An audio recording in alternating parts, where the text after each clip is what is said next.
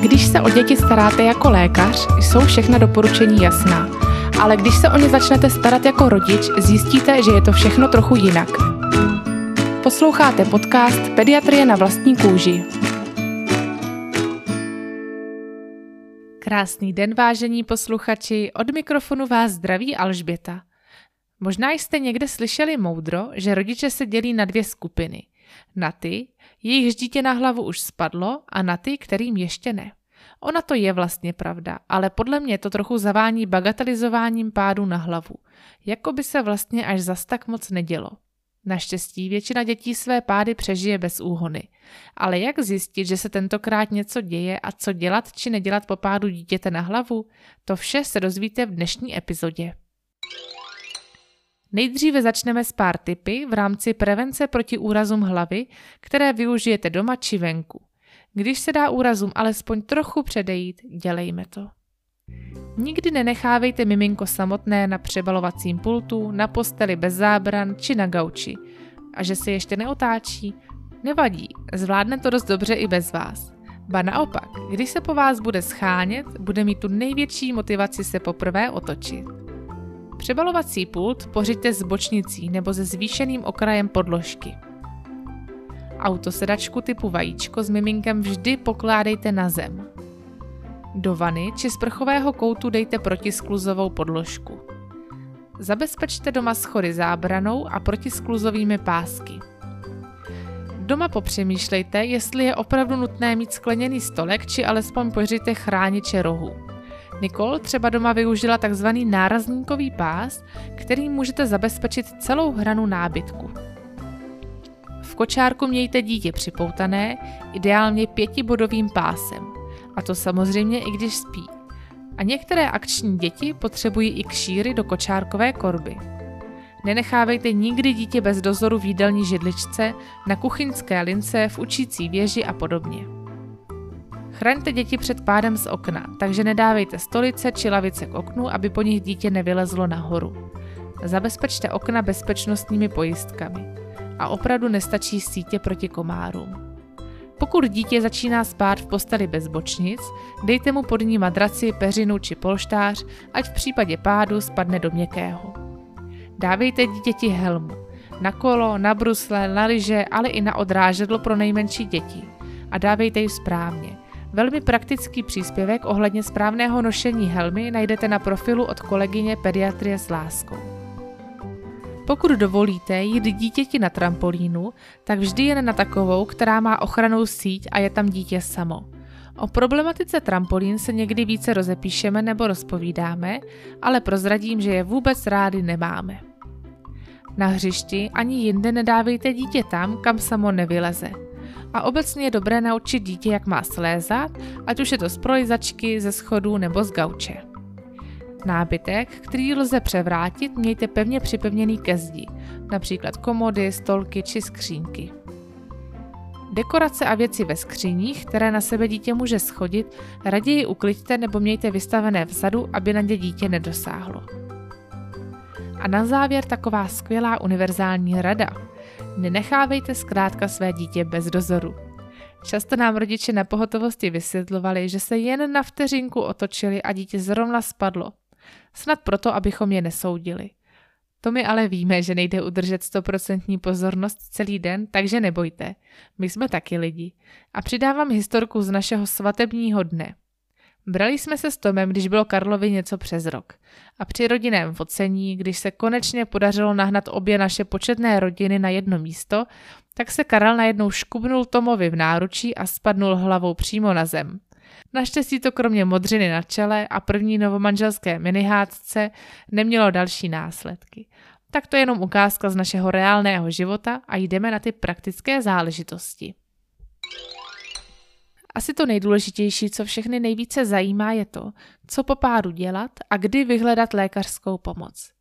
Když si představíme modelovou situaci.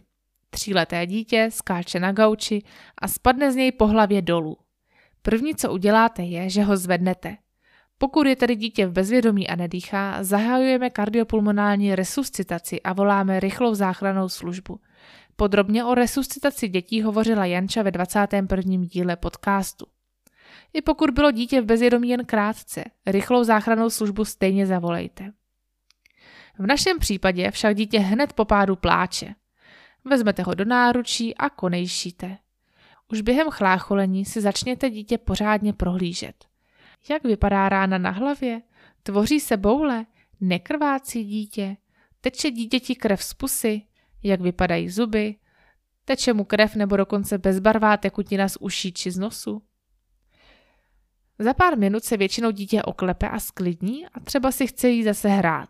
Vy ho ale nadále sledujte, jestli hýbe všemi končetinami bez obtíží, nemotá se při chůzi, jestli mluví jako obvykle, jestli není podezřele spavé, či nezačne zvracet.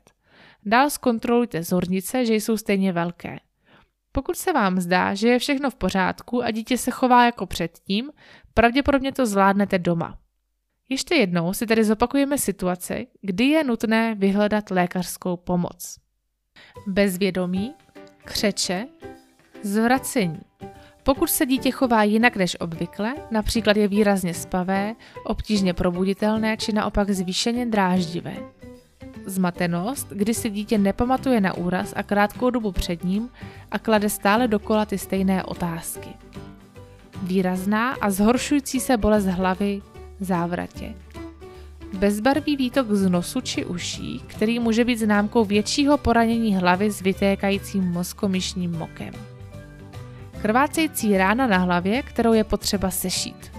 Pokud je dítěti méně než 6 měsíců. Pokud ránu do hlavy způsobil rychle letící předmět.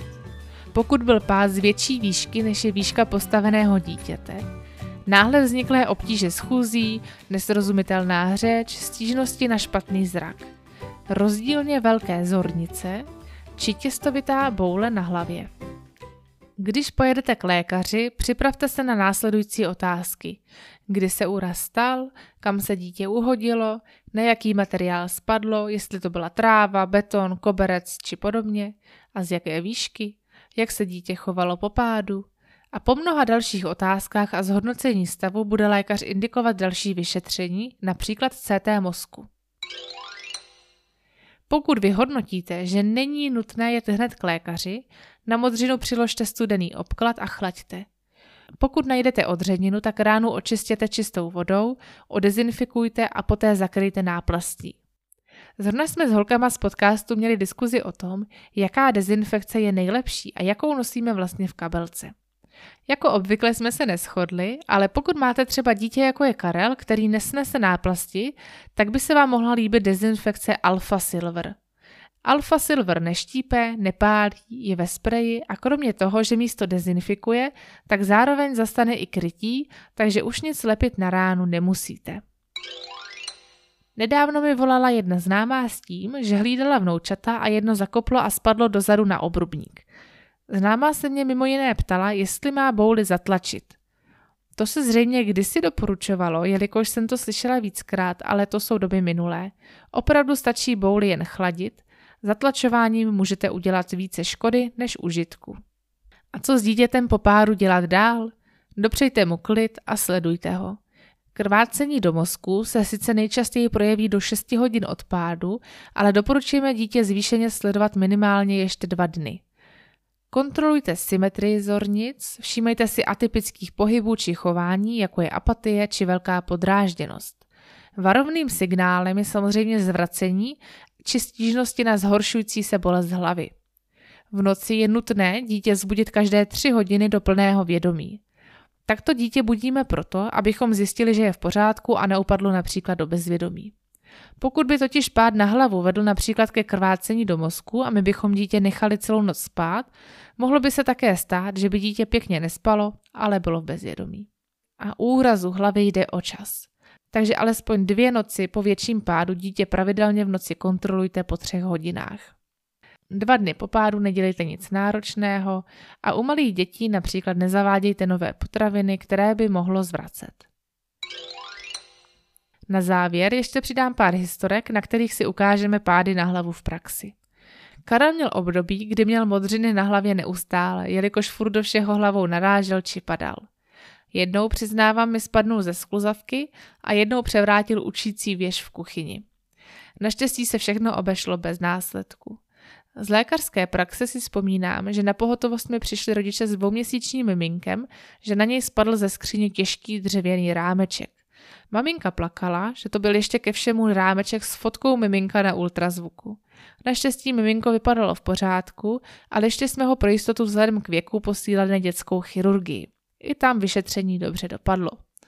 Rodiče zareagovali správně, že přijeli, jelikož se jednalo o dítě mladší 6 měsíců a spadl na něj rychle padající těžký předmět.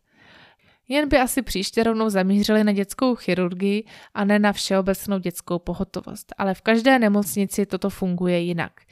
Nicméně, až budete řešit kam jet, tak z úrazy jeďte rovnou na chirurgii, ideálně na dětskou.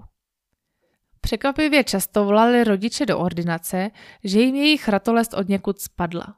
Nejčastěji z postele či gauče, ale opravdu padaly i miminka z přebalovacích pultů. Podle stavu jsme se s rodiči domluvili buď na kontrole rovnou na chirurgii nebo u nás v ordinaci. Kvůli pádům mi často volají i kamarádi. Jednou to třeba byla kamarádka z medicíny, že její starší syn převrhl postýlku s pětiměsíční dcerou. Vzhledem k věku a tomu, že kamarádka samotný pád neviděla, protože jako na schvál zrovna odběhla vedle, tak také vyrazili k lékaři. Naštěstí to také dobře dopadlo. Jiný kamarád mi volal, že mu spadlo dvouleté dítě ze skluzavky dozadu ze schodu. Což mně osobně přišlo, že bylo docela z výšky, ale kamarádi se rozhodli sledovat holčičku doma, budili ji každé tři hodiny a když by se něco dělo, tak měli nemocnici hned za rohem. A to je pro dnešek vše. Doufám, že teď už budete na všechny pády připraveni. Více informací naleznete na našem Instagramu a Facebooku Pediatrie na vlastní kůži, kde nám můžete napsat i vaše zkušenosti s pády u dětí. Krásný den a zase příště.